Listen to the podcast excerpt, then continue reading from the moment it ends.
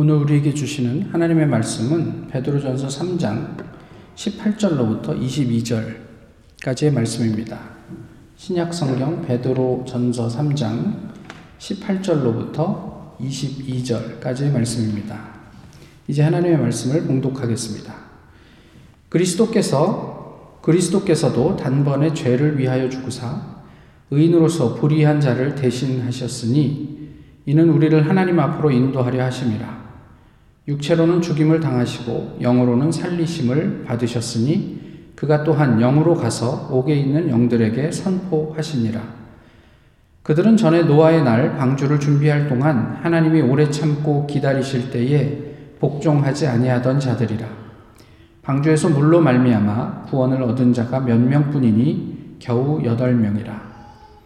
물은 예수 그리스도께서 부활하심으로 말미암아 이제 너희를 구원하는 편이 곧 세례라. 이는 육체의 더러운 것을 제하여 버림이 아니요 하나님을 향한 선한 양심의 간군이라. 그는 하늘에 오르사 하나님 우편에 앉아 우편에 계시니 천사들과 권세들과 능력들이 그에게 복종하느니라. 아멘.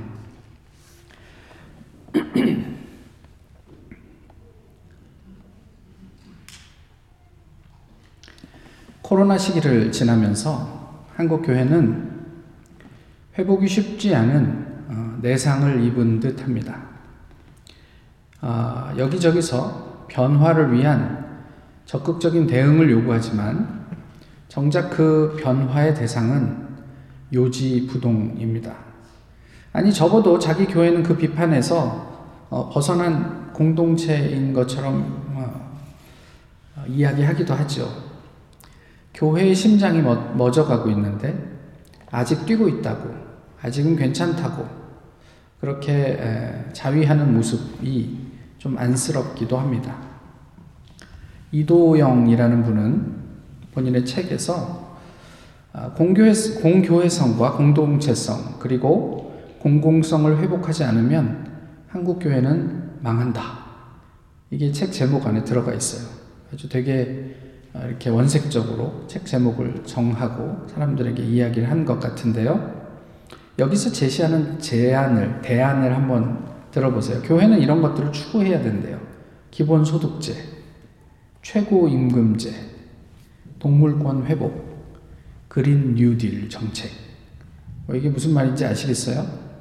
한국 뉴스 들으시면은 뭐 기본 기본소득 제 뭐 최, 뭐 이런 것들은 좀 들어보셨겠죠. 동물권 회복, 뭐 그것도 아실 거고, 아, 뭐 최고임금제, 뭐 이런 거는 최저임금자와 최고임금자의 어떤 격차를 정해놓자 법으로. 그래서 한 100배 정도 정하면 좋지 않을까. 뭐 이런 이야기를 하는 거예요. 지금 미국 경우에는 최고임금자, 최저임금자의 격차가 한 2100배쯤 된대요. 그러니까 제일 돈을 많이 버는 사람과 그냥 일반적인 노동자의 차이가 격차가 2,100배예요. 그러니까 일반 노동자는 그 사람처럼 돈을 벌려면 단 한 푼도 쓰지 않고 2,000년 이상이 걸린다는 이야기인 거죠. 그런 건 조금 어, 지양을 하면 좋지 않겠, 느냐 많이 벌더라도 100배 이상 넘어가면 나머지 돈은 100% 세금으로 환수하면 그게 예, 좋은 사회가 되지 않겠냐. 뭐 이런 대안인 거예요. 교회가 할 수 있는 일은 아닌데 그래도 이런 것들을 교회가 끊임없이 관심을 갖고 주장하므로 어, 세상을 바꾸고 또 변화시킬 수 있는 주체가 되지 않겠냐. 이제는 교회가 그런 쪽으로 가야 하지 않겠냐. 뭐 이런 이야기를 합니다. 협력과 공존에 대한 이야기이기도 합니다. 교회가 주변과 이렇게 협력하고 또 공존할 수 있을까를 고민하지 않으면 망한다는 말이죠.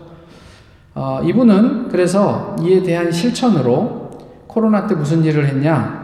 그래서 이제 많이 고민을 하다가 코로나 초기에 한국 사회에 부족한 마스크를 교인들과 함께 만들어서 나눈 경험을 이야기했습니다. 어, 대안으로 제시한 거에 비하면 사실 초라한 부분이긴 하지만 그래도 어쨌든 간에 교회가 이런 쪽에 좀 관심을 가져야 하지 않겠나 이런 이야기를 한 건데요. 어, 여러분들의 생각은 어떠신지 모르겠습니다. 미래를 비관할 수밖에 없는 한국교회. 가히 고난의 시대로 접어들었다 할 만합니다. 질문이 있어요. 궁금한 게. 활로는 있을까? 뭐 이런 게 궁금해요. 베드로전서 오늘 읽었던 어, 이 베드로전서의 배경은요. 네로 박해 시대입니다. 기독교인이라면 죽음 이런 것들이 일상이던 환란의 시대이죠. 아마도 엄청난 두려움 속에서 많은 교인들이 고민을 해야 했을 거예요. 그러니까 이 박해가 극심한 지역에 계속 머물러 있어야 하나 아니면 떠나야 하나. 그러니까 뭐 그게 뭐 그렇게 고민이냐 싶지만 그런 것들이 그, 그 뭐죠? 내가 이제까지 이루고 있던 삶의 터전이 있으니까요. 이런 부분들을 좀 생각을 해보면 저희에게는 이게 적지 않은 고민이 되겠죠. 만약에 삶의 자리를 고수한다라고 생각을 하면 신앙을 지키다가 죽느냐 아니면 배교하고 망하느냐 뭐 이런 고민이 있었을 거고요. 그러니까 뭐 배교하고 생명을 부지하느냐 고민이 있었을 거고 또 삶의 터전을 떠나야겠다고 생각한 사람들은 뭐 어딘가에 이렇게 에, 이렇게 깊은 산 중에 가갖고 그, 그 고난을 피해 있어야 했었겠죠. 그것도 또한 깊은 고민이 되지 않았겠습니까? 신앙으로 인해서 이미 어, 뭐 옥에 갇혔거나 아니면 고, 난을 당하고 있는 사람들도 역시 이 믿음을 내가 어, 끝까지 이렇게 지켜낼 수 있을까? 라는 부분에 대해서 적지 않은 어떤 내적인 갈등이 있었을 거예요. 이런 상황 속에서 베드로 전서는 이들이 보지 못하는 미래와 천상의 세계를 보여주면서 고난 속에 있는 신자들을 위로하고 격려하는 내용입니다. 오늘 본문은 예수님의 죽음으로 시작을 합니다. 그런데 오늘 본문의 전제가 무엇이냐면 8절에서 17절이에요. 우리가 읽지는 않았습니다. 근데 특히 14절을 보시면 의를 위하여 고난을 받으면 복이 있다. 이렇게 되어 있고요. 17절에서는 선을 행함으로 고난을 받는 것이 악을 어, 하나님의 뜻일진데 악을 행함으로 고난을 받는 것보다 낫다. 이렇게 이야기를 하고 있죠. 그러니까 예수님의 고난, 즉 죽음은 선을 위해서 받은 고난이다. 뭐 이런 이야기인 거예요. 그 직면하고 있는 어, 이들 그 고린도 전설을 읽게 되는 이 사람들이 직면하고 있는 고난에 대해서 이제 의미를 부여하고 있는 내용이죠. 심한 고난으로 위축된 신앙인 그들의 일상은 어떠했을까 한번 상상을 해보세요. 근데 이렇잖아요. 사실 급박한 상황, 극단의 환경 속에서 도대체 일상이 무슨 의미가 있을까요? 그런데 베드로는 이들에 대해서 무슨 요청을 하고 있냐면 선행, 한마디로 하면 선행을 요청하고 있습니다. 사실 들은, 듣는 사람 입장에서는 상당히 당혹스러울 수 있는 요구이죠. 베드로전서 2장 11절부터 뭐 종들에 대해서 아니면 뭐 이게 이런저런 그리스도인의 삶에 대한 권면이 나오는데 아, 일상을 포기하지 말고 힘들고 억울해도 그리스도의 가치로 세상을 압도하라. 이런 취지의 이야기를 하고 있어요. 이제 내 목숨이 왔다 갔다 하는데 그래도 그 앞에서도 포기하지 말고 하나님의 가치를 실현하는데 집중하라. 뭐 이런 이야기를 했단 말이에요.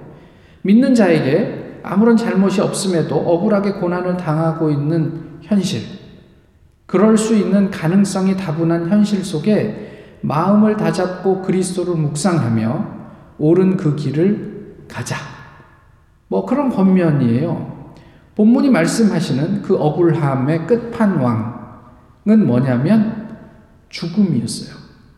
그러면서 18절부터 예수 그리스도의 죽음을 예로 들어서 이게 얼마나 가치 있는 일이었는지에 대한 이야기들을 하고 있는 거죠. 예수님이 무슨 잘못이 있습니까? 뭐 저희는 예수님 편이니까 뭐 그러, 그럼에도 불구하고 예수님은 사실 뭐 큰 잘못이 없어요. 죽을 만한 잘못이 없, 없, 없었죠. 그럼에도 불구하고 왜 예수님은 죽어야 했을까요? 사실 죽지 않을 수도 있었어요. 그런 기회가 여러 번 있었던 것도 사실이고 또 본인의 능력으로 마음만 먹으면 언제든지 십자가에서 내려올 수 있을 만한 그런 어떤 권능이 있었던 분이지요. 그렇지만 죽으셨어요. 좀 다르게 이해하면 예수님 스스로 죽음의 길을 가신 거예요. 그 죽음을 선택했다라는 의미이죠. 왜요? 무엇을 위해서? 오늘 본문 18절 뭐라 그럽니까? 구원을 위해서 그렇게 그 길을 가셨다라고 얘기를 했어요. 죽어 있는 생명들을 살리기 위해서 예수님은 자신을 죽음으로 내몰았다. 이렇게 얘기를 하셨죠. 적대, 적대자들이 예수님을 죽였습니다. 이 말은 조금 전에 말씀드렸던 것처럼 예수님께서 그냥 그래 죽어 주셨다 이 말이에요. 죽지 않을 수 있었지만 스스로 선택해서 죽어 주셨다. 유대인들은 어떻게 생각했을까요? 자신이 이겼다. 골치 아픈 문제, 예수와 관련된 문제를 해결했다. 이렇게 생각을 했습니다. 이것이 18절이 이야기하는 육체로는 죽임을 당하셨다라는 의미입니다. 그러나 영으로는 여전히 예수님은 사역하셨어요. 유대인의 생각처럼 예수님의 사건이 종결된 게 아니라 예수님은 또 다른 상황 속에서 그 사역을 멈추지 않으셨다. 오늘 본문은 그렇게 얘기해요. 다만 유대의 종교인들은 상상할 수도 없는 영역에서 그 사역을 하셨을 뿐이지 그들의 눈에 보이지 않았을 뿐이지 예수님은 그 죽음 이후에도 사역하셨다. 성경은 그렇게 얘기합니다. 19절이 뭐라고 얘기하죠? 죽음 이후에 지옥에 있는 영들에게 복음을 정하시, 전하셨다. 이게 사실 놀라운 이야기예요. 한국 교회에서 이게 되게 낯선 이야기란 말이에요. 알고 있지만 이야기하지 않는 이야기. 예전에 저희가 이 본문, 이, 이 내용을 가지고 조금 나누었던 적이 있었는데요. 주일날 설교하면서. 어쨌든 그 얘기를 오늘 19절이 예, 적고 있어요. 지옥에 있는 영들이 뭐라고, 뭐, 누구라고요? 20절에 누구라고 돼 있어요? 노아의 방주에 오를 기회가 있었지만 자기 스스로 승선하지 않았던 사람들. 이제 지옥에서, 옥에서 고통받고 있을 때 예수님께서 그들을 찾아가셨다. 이런 이야기를 본문이 하고 있는 거죠. 무엇이 느껴지세요? 그러면서 그 다음에 무슨 이야기를 하냐면 세례를 노아의 홍수와 연결을 합니다. 오늘 본문이 이야기하는 세례의 의미가 무엇입니까? 우리가 알고 있는 세례의 의미는 무엇입니까? 이렇게 물로 죄를 씻음 받는 어떤 예식입니까? 근데 그게 아니라잖아요. 오늘 본문은 뭐라고 얘기해요? 세례는 하나님을 향한 선한 양심의 간구다. 이렇게 얘기하잖아요. 21절 말씀에. 하나님을 향한 우리 인간들의 간구다. 이렇게 얘기를 해요. 근데 이 간구는요, 어떤 의미냐면, 조사, 질문, 그 다음에 진지한 찾음, 갈망, 이런 의미예요. 그러니까 세례는 하나님을 향한 선한 양심, 우리 믿는 자들의 갈망이에요. 하나님을 향한 갈망이란 말이에요. 우리가 하나님을 갈망한다는 아주 적극적인 표현이 세례에 포함되어 있는 거예요. 방주에 들어가겠다는 생각뿐만이 아니라 그런 결단을 하고 내가 실제로 방주 안에까지 들어가는 것, 이것을 세례라고 하는 거예요. 지난주에 저희가 나눈 말씀 가운데 들어있는 어떤 그런 단어들로 표현을 하자면 자발적이고 능동적인 참여, 이게 세례예요. 또, 천국을 침노하고 싶은 간절한 욕망의 행위, 이게 세례란 말이에요. 그냥 주변에서 야, 너 이제 나이가 됐으니까 세례 받아야 되지 않아? 이렇게 받는 게 세례가 아니란 말이에요. 내 입장에서 하나님을 정말 간절하게 찾고 싶은 마음이 생겼을 때 내가 결단하고 하나님 앞에 무릎 꿇는 것. 그 예식이 세례의 예식이다라고 얘기를 하고 있는 거죠. 베드로를 통해서 말씀하시는 하나님의 의중을 헤아리실 수 있겠어요? 18절의 말씀은 이제 22절에서 마무리되는데요. 16절에 보시면 선을 행, 선, 선행을 욕하는 자들로 그 비방하는 일에 부끄러움을 당하게 하려 함이라. 이런 말씀이 있어요. 그러니까 베드로가 선행을 격려하잖아요.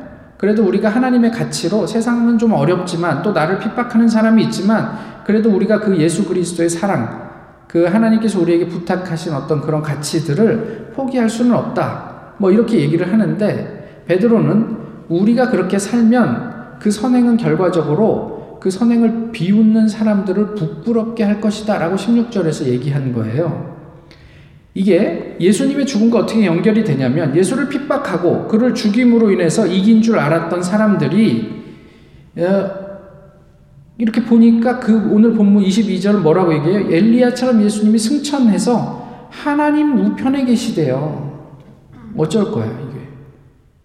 내가, 내가 우월하다고 생각하고 예수를 죽였는데, 그래서 해결했다고 생각했는데, 실상은 보니까 예수님은 하나님 우편에 앉아 계셨어요. 그래서 온 세상을 통치하고 계셨어요. 왜 유명한 대사 있잖아요. 너한테는 다 계획이 있구나. 예수님에게 그 계획이 있으셨던 거예요. 사람이 예수님을 제어한 줄 알았어요. 근데 알고 보니 예수님께서 천지를 다스리고 계세요. 당시 고난 가운데 있었던 베드로 전서를 읽는 독자들에게 시선을 우리가 어디에 두어야 할지를 분명하게 말씀하고 있는 내용이에요. 우리가 두어야 할 시선은 예수 그리스도의 죽음의 자리가 아니라 이제 예수님께서 다스리고 계신 하나님 보좌 우편에 계신 그 예수님이다. 우리의 시선이 거기에 가 다 있어야 한다라고 얘기를 하는 거죠. 지금 예수님 뭐 하고 계실까요? 지금도 여전히 예수님은 통치하고 계세요. 내가 그것을 느끼든 그렇지 않든 믿어지십니까? 우리의 시선이 그 하나님 보좌 우편에서 계신 예수 그리스도에게 다 있느냐는 말이에요.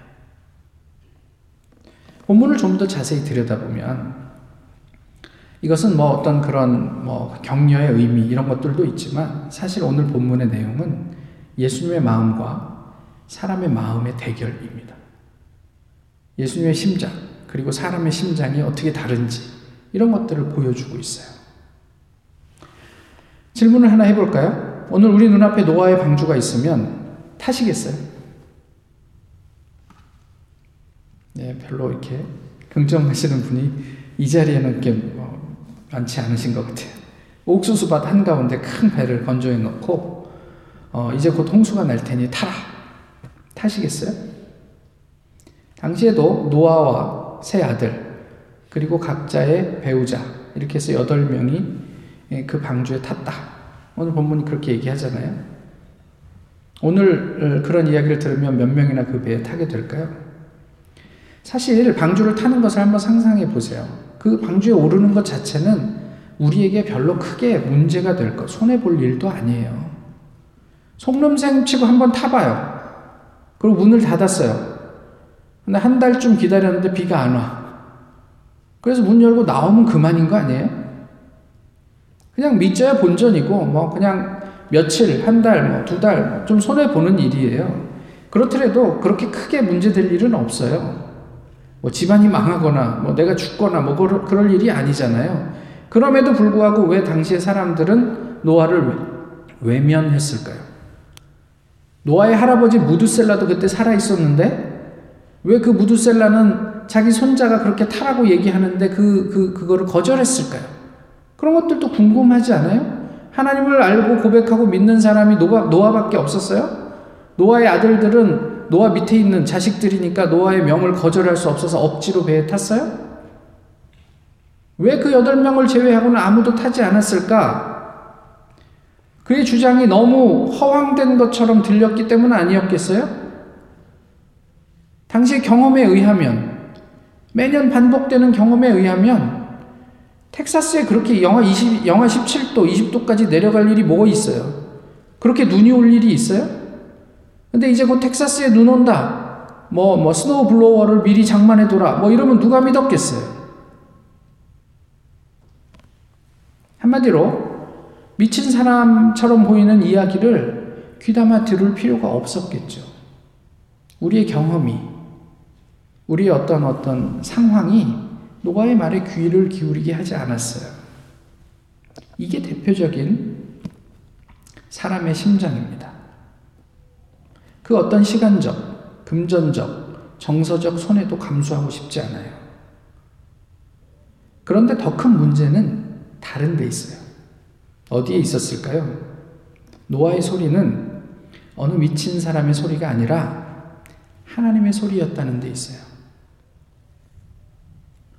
그런데 사람들은 하나님의 소리를 하찮은 사람의 허황된 이야기로 들었어요.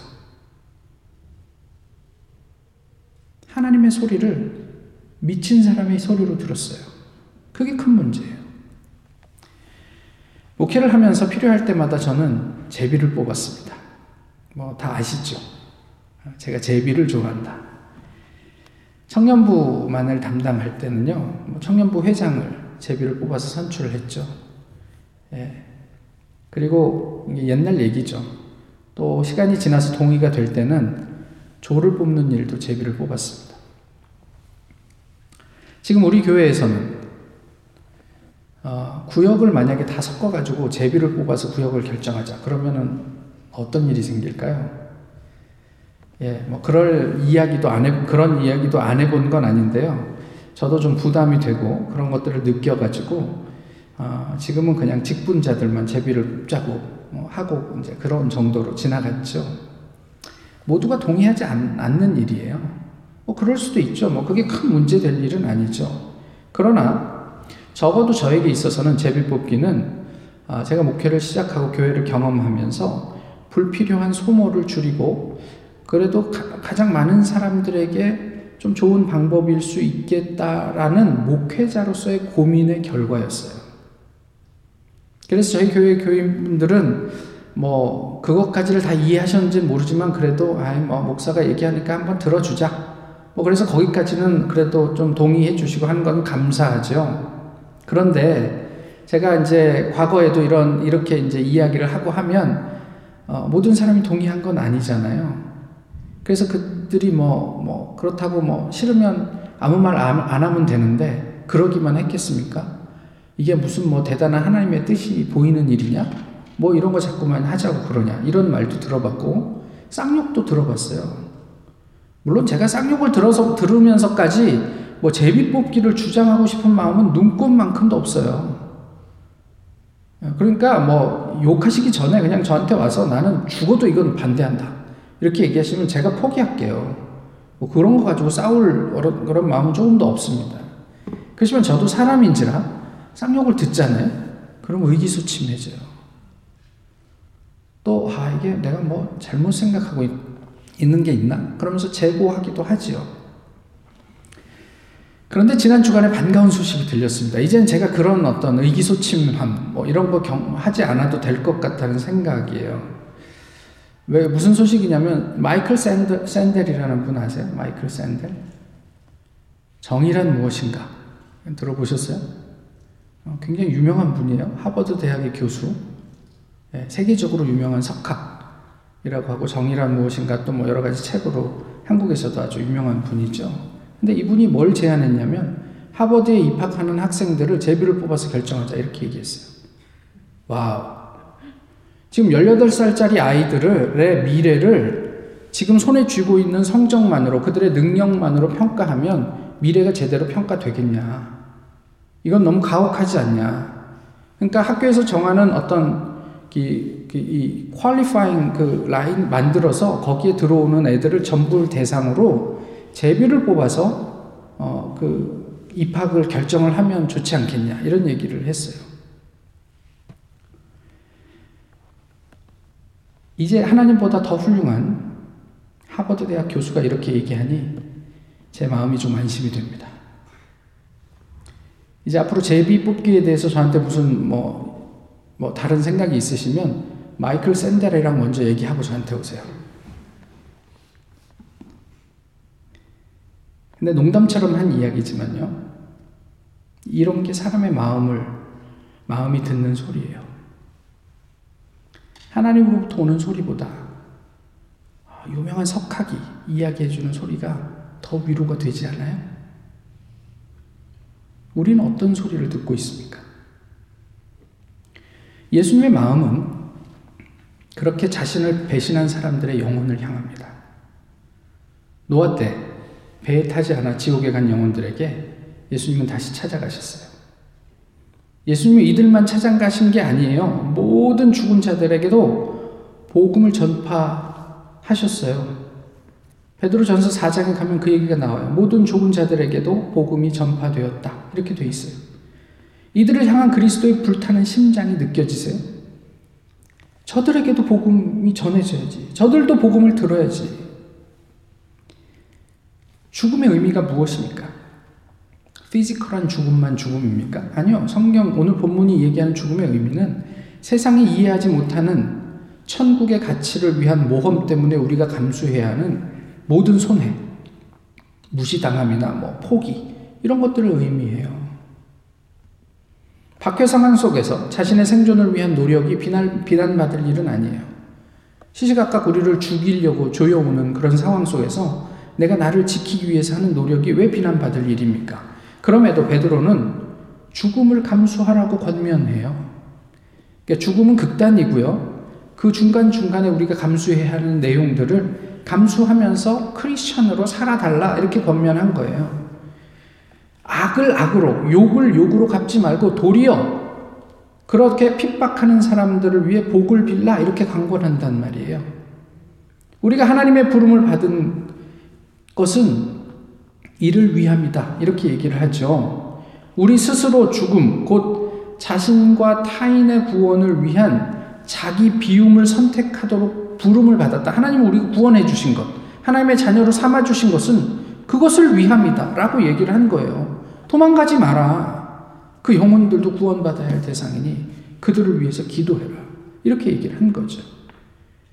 그런데 구절에서 뭐라고 얘기하냐면 역설적이게도 그것이 우리가 그토록 원하는 복을 이어받는 비결이다. 이렇게 얘기를 해요. 악을 악으로 갚지 않고, 그 다음에 무슨 욕을 욕으로 갚지 않고, 도리어, 도리어 그들을 위해서 복을 빌어주면 그것이 우리가 복을 이어받는 비결이 된다라고 얘기를 한 거예요. 그런데 아십니까? 사탄은 이런 그리스도의 심장을 사람의 심장으로 바꿔놓는데 귀재예요. 하나님에 대해서 안심하게 해요. 당장에 심판하지 않으시니까 좀 안심해요. 하나님의 열심을 무시하게 해요. 예수님께서 길이 참으신 것을 멸시하게 만들어요. 소위 하나님 패싱. 하나님의 일차적인 고려 대상이 아니에요. 이제 더 이상. 무력해 보이고 인간을 사랑해서 어쩔 줄 몰라 하니까 그냥 무시해도 어, 되는 그런 하나님이 되었어요. 내가 필요할 때 불러내서 내가 원하는 그것을 이게 가져다 주는 도구가 되었어요. 하나님이. 이제 우리는 하나님의 말씀보다 소위, 아까 말씀드렸듯이 권위 있는 사람의 말을 더 신뢰합니다. 늘 말씀드리지만 베레아 교인, 들처럼 이것이 정말 그런가 해서 성경에 어떻게 기록되어 있는지 살피지 않아요. 저분 유명한 목사님이래. 그럼 그분이 무슨 얘기를 해도 그런가 보다 그러고 이게 하나님의 뜻이라고 얘기를 해요. 믿어버려요. 하버드대 교수가 얘기하면 그게 하나님의 뜻보다 더 위대해요. 하나님께서 하신 말씀이 사람에 의해서 전해지면 그 사람만 보이지 그 뒤에 하나님께서 하시는 말씀은 안 들린단 말이에요. 하나님의 말씀이 들리지 않는 자리에 그곳이 교회라고 하더라도 그리스도의 심장은 뛰지 않습니다. 그리스도의 심장이 뛰지 않는 교회는 아무리 크고 화려해도 의미 없습니다. 우리 안에 마비된 주님의 심장이 다시 뛸 수 있을까요? 사순절입니다. 사순절은 아까 기도할 때도 말씀하셨고 했지만 사실 절제의 시간이죠. 그래서 뭐 이제 사순절 어떻게 보낼까? 그러면서 이제 내가 좋아하는 커피를 40일 동안 한번 끊어보지. 또 뭐 SNS를 좀 줄여보지. 뭐, 뭐 이런저런 제한을 한번 해보자. 뭐 이런 거 하잖아요. 그런데 이런 생각을 좀 해봤어요. 커피 한 40일 안 마신다고 무슨 뭐 대단한 무슨 불편한 게 있겠어요? 커피 대신 밀크티 마시면 되죠. 뭐. 뭐 온갖 종류의 카페인을 안, 안 드신다고요? 카페인 안 드시면 뭐 디카페인 커피 먹으면 되지 뭐. 뭐 사실 뭐 그렇게 우리가 손해 볼 일도 아니에요. 뭐 그렇다고 불편함이 전혀 없다고 뭐, 뭐 제가 뭐 시비를 거는 건 아닌데요. 뭐 있겠죠, 불편함도. 그러나 그것으로 인해서 우리가 어떤 영적인 유익을 누릴 수 있을까? 이런 거는 생각해 보셔야죠. 커피 한 40일 안 마신 것으로 우리가 득도할 수 있을까요? 그러니까 그런 입장에서 저희가 좀 어, 고민을 하고 생각해 보면 좋겠다 생각해요. 내가 40일 동안 그래도 기특하게 와 이렇게 내가 생각했던 약속을 지켜냈어. 혹시 자랑으로만 남게 되면 어쩌, 어떻게 될까? 뭐 이런 생각 말이에요. 그래서요, 오늘 본문을 우리가 읽은 김에 이번 사순절은 본문이 말씀하시는 죽음을 한번 연습해 보면 어떨까 싶어요. 예수님께서 지옥에 가셨던 것처럼 우리도 가고 싶지 않은 그곳에 한번 가보시면 어떨까 싶은 거예요. 이게 꼭 장소만을 의미하진 않겠죠. 무엇이 되었던 우리 각자에게 지옥 내지는 죽음과 대면해서 씨름해 보면 좋겠다 하는 생각이 들었어요. 너무 비장한가요? 그럼 이렇게 바꿔보시죠. 내가 별로 하고 싶지 않고 불편한 무엇과 한번 직면해 보시란 말이에요. 그게 뭐 어떤 생각이 됐던, 경험이 됐던, 사람이 됐던 말이에요.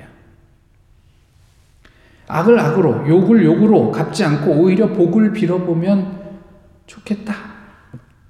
원수 같은 사람을 생각하면서 그 사람을 위해서 진실하게 한번 축복하며 기도해 보면 어떨 이런 거예요. 하기 싫은 내용도 공부하셔야죠. 그래야 어, 학생으로서 학자로서 성장하죠. 관심이 없고 또 불편하니까 안 하면 성장도 없겠죠. 만나기 싫은 사람도 좀 만나고 그 문제와 씨름해야 우리가 성숙하겠죠. 그런데 안 만나니까. 그래서 내 주변엔 늘 나의 마음 드는, 마음에 드는 사람만 우리의 어떤 boundary 안에 두니까 그냥 우리의 신앙은 맨날 고만고만해요. 그런데 그게 편하긴 해요. 편하긴 하죠. 그래서 우리는 또 한국교회는 시간이 지나도 그냥 10년 전이나 지금이나 또 10년 후나 별 기대감 없이 이만한 신앙을 그렇게 그렇게 유지하고 있는 모양입니다. 예수님의 능동적이고 자발적인 선택, 그 죽음을 깊이 묵상해 보십시오. 지옥에 있는 영들에게조차 복음을 전하셔야 했던 그리스도의 열심, 그 심장을 한번 경험해 보시란 말이에요. 이것이 어쩌면 한국교회 안에 멈추어 버린 그리스도의 심장을 다시 뛰게 하는 심폐소생이 될 수 있을까요? 오늘 우리 안에 그리스도의 심장에 고동 소리가 들리고 있습니까? 이것만은 좀 기억하셨으면 좋겠어요. 우리 한 사람 한 사람이 예수 그리스도의 심장입니다. 우리의 심장이 멈추면 주님의 심장이 멈춥니다. 모쪼록 사순절 아니라 우리 평생의 신앙의 여정 가운데 그리스도의 심장이 힘차게 고동쳤으면 좋겠습니다. 기도하겠습니다. 귀하신 주님, 오늘 저희에게 이렇게 은혜로운 주의를 허락하시고 하나님을 예배하게 하심을 감사합니다. 우리 연약한 모습에도 불구하고 저희를 자녀 삼아 주시고 하나님으로 말미암는 어, 놀라운 역사를 어, 기대하게 하심을 감사합니다. 모쪼록 그리스도께서 모든 것들을 비우시고 우리를 구원하시기 위해 이 땅에 오시며 죽음을 당하셨던 것처럼 저희도 사순절을 지내며 주님의 비워냄을 묵상하며 우리의 삶의 자리에서 직면해야 할 여러 가지 어, 죽음들을 거부하지 않고 직면하고 씨름할 수 있는 은혜가 있게 하옵소서. 더욱 성숙하고 성장하는 주님의 백성 되게 하시고 세상을 압도하는 하나님의 군사 되는 저희 모두가 되도록 주님께서 선하게 인도해 주시옵소서. 예수 그리스도의 이름으로 기도하옵나이다. 아멘. 찬송가 187장 함께 부르시겠습니다.